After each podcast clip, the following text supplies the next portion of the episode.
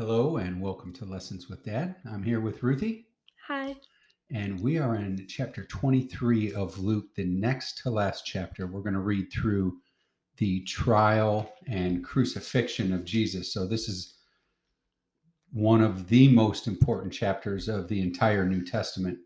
And so, at this point, just to set it up, Ruthie, in 22, uh, in our last uh, lesson, we went over what was Jesus accused of? What he was, oh, well, first of all, let's talk about he was taken when? At the day or night? Night. At night. And they came to the Mount of Olives.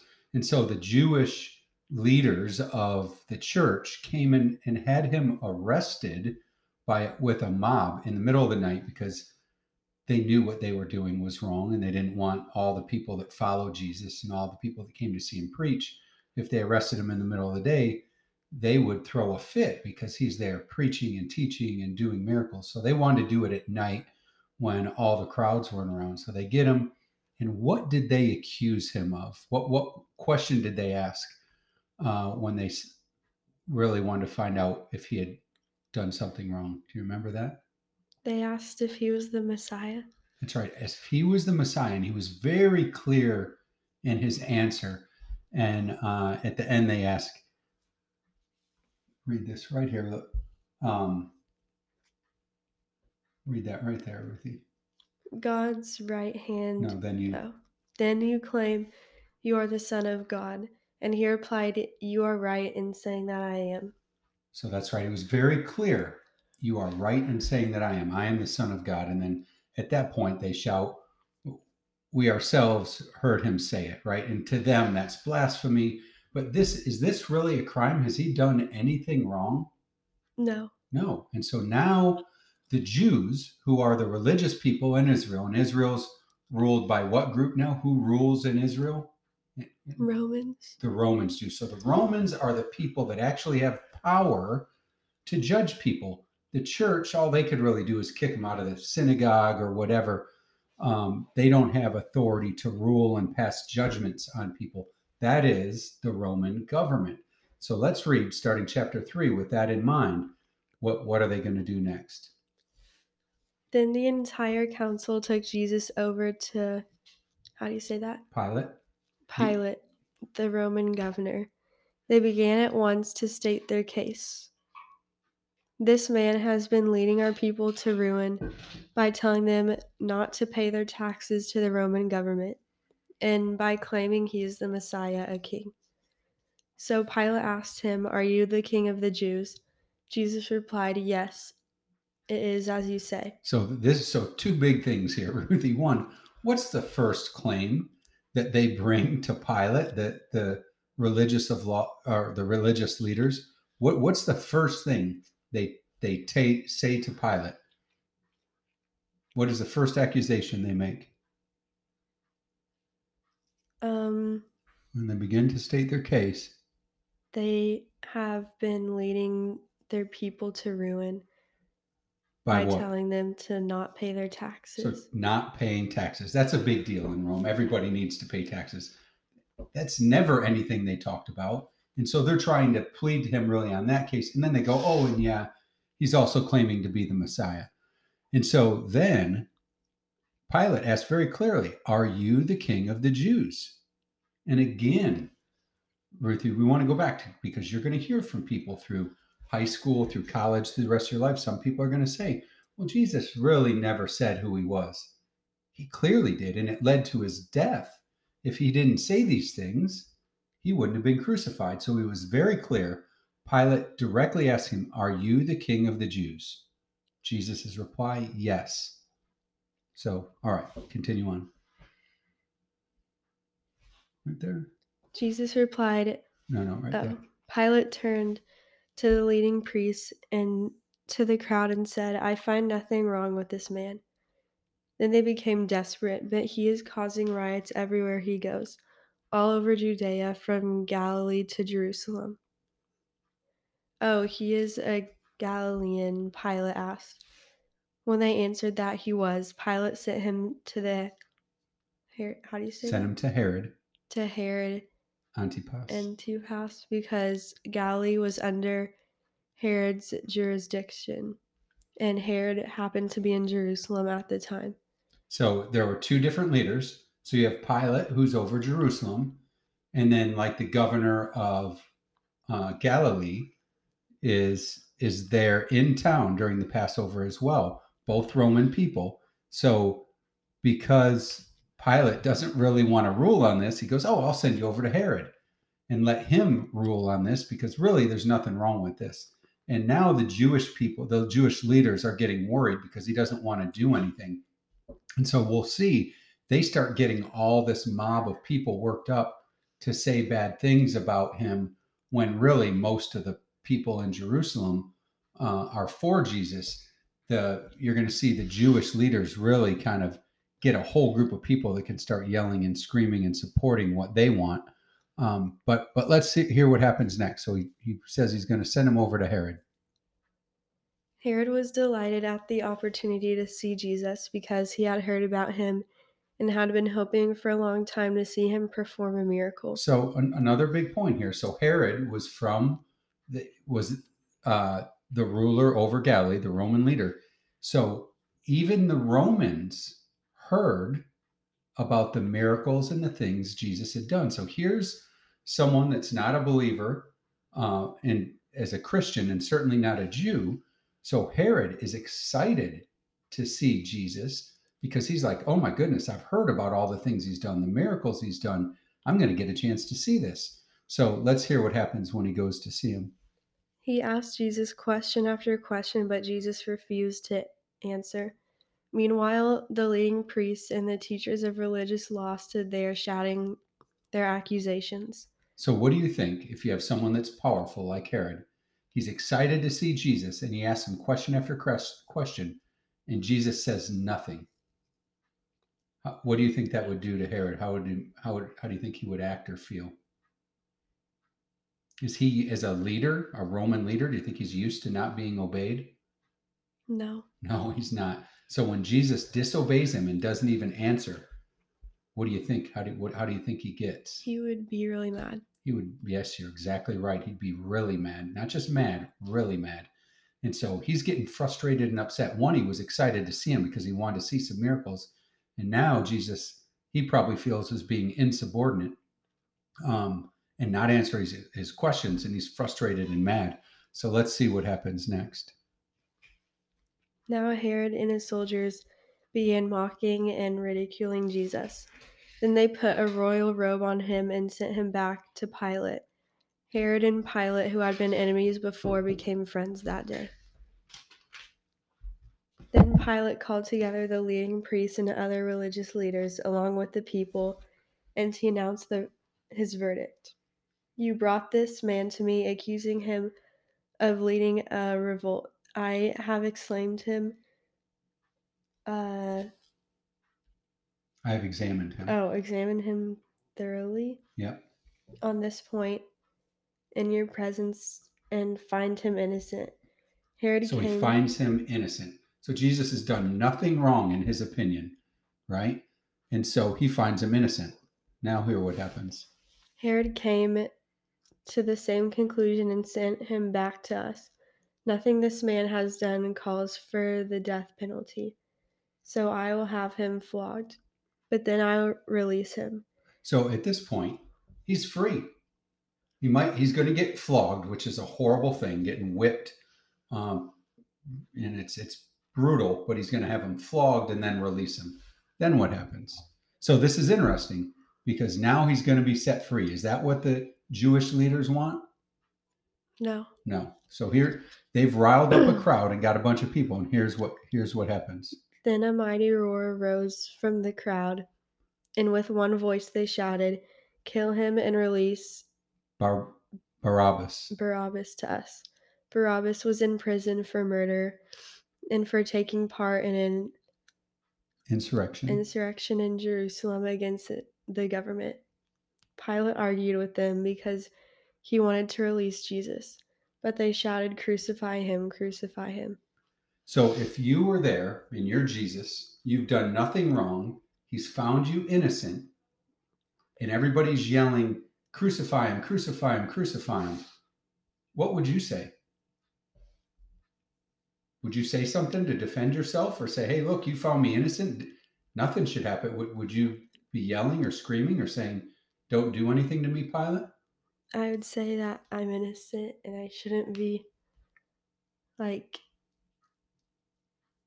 have anything done to me. That's right. You'd, we'd all be saying that. We'd be saying, but what is Jesus saying during all this? Nothing. Nothing. He's saying nothing. Why do you think he's saying nothing? Um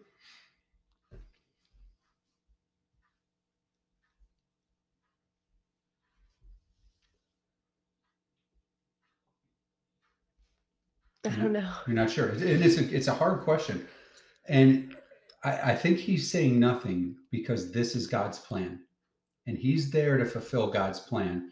And it was predicted that in, in their predictions in the Old Testament, Ruthie, that say, like a lamb before the slaughter, you know, he would be silent, meaning not saying anything. And so that's like a sacrificial lamb, which is what Jesus represents the sacrifice for all mankind. He would be silent before his accusers. So he's not there defending himself and saying all this. A, a normal person would be there yelling and screaming, Herod, please don't let him kill me. Why would why would I be killed? I'm innocent. I've done nothing wrong, right? But here, Jesus is saying nothing. You've got the Roman leaders working this crowd up and, and trying to have Jesus crucified. So let's let's read what happens here. For the third time he demanded, Why? What crime has he committed? I found no reason to sentence him to death. I will therefore flog him and let him go. But the crowd shouted le- louder and louder for Jesus' death, and their voices prevailed. So Pilate sentenced Jesus to die as they demanded. And they had requested, but he released Bar- Barabbas. Barabbas, the man in prison, for um, Insurrection.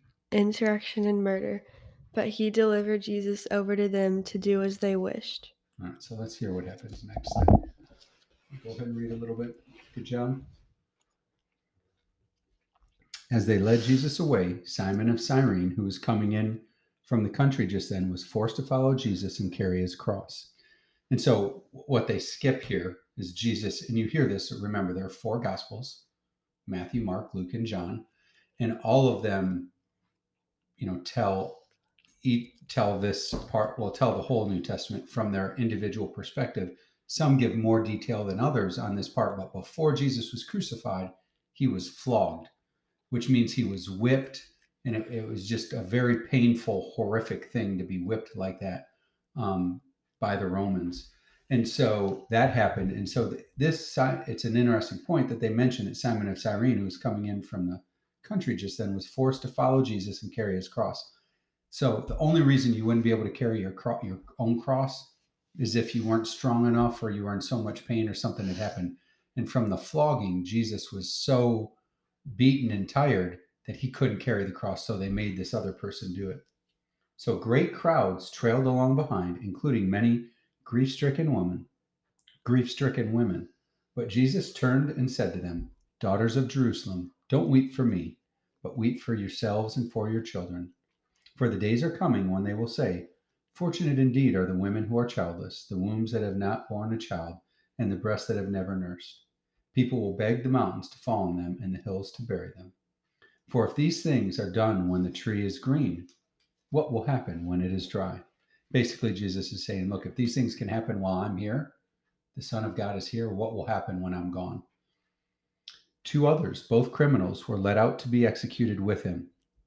Finally, they came to a place called the skull, and three were crucified there Jesus on the center cross, and two criminals on either side. Jesus said, and this is amazing, Ruthie. Jesus said, Father, forgive these people because they don't know what they are doing. So if people were there just killing me and the Jews and the leader the leaders of the Jewish church and the Romans, if they all just sentenced me to death for when I was innocent, I think I'd be a little upset. How would you feel? Upset too. Not not good about it, right? You're being killed, you're being tortured.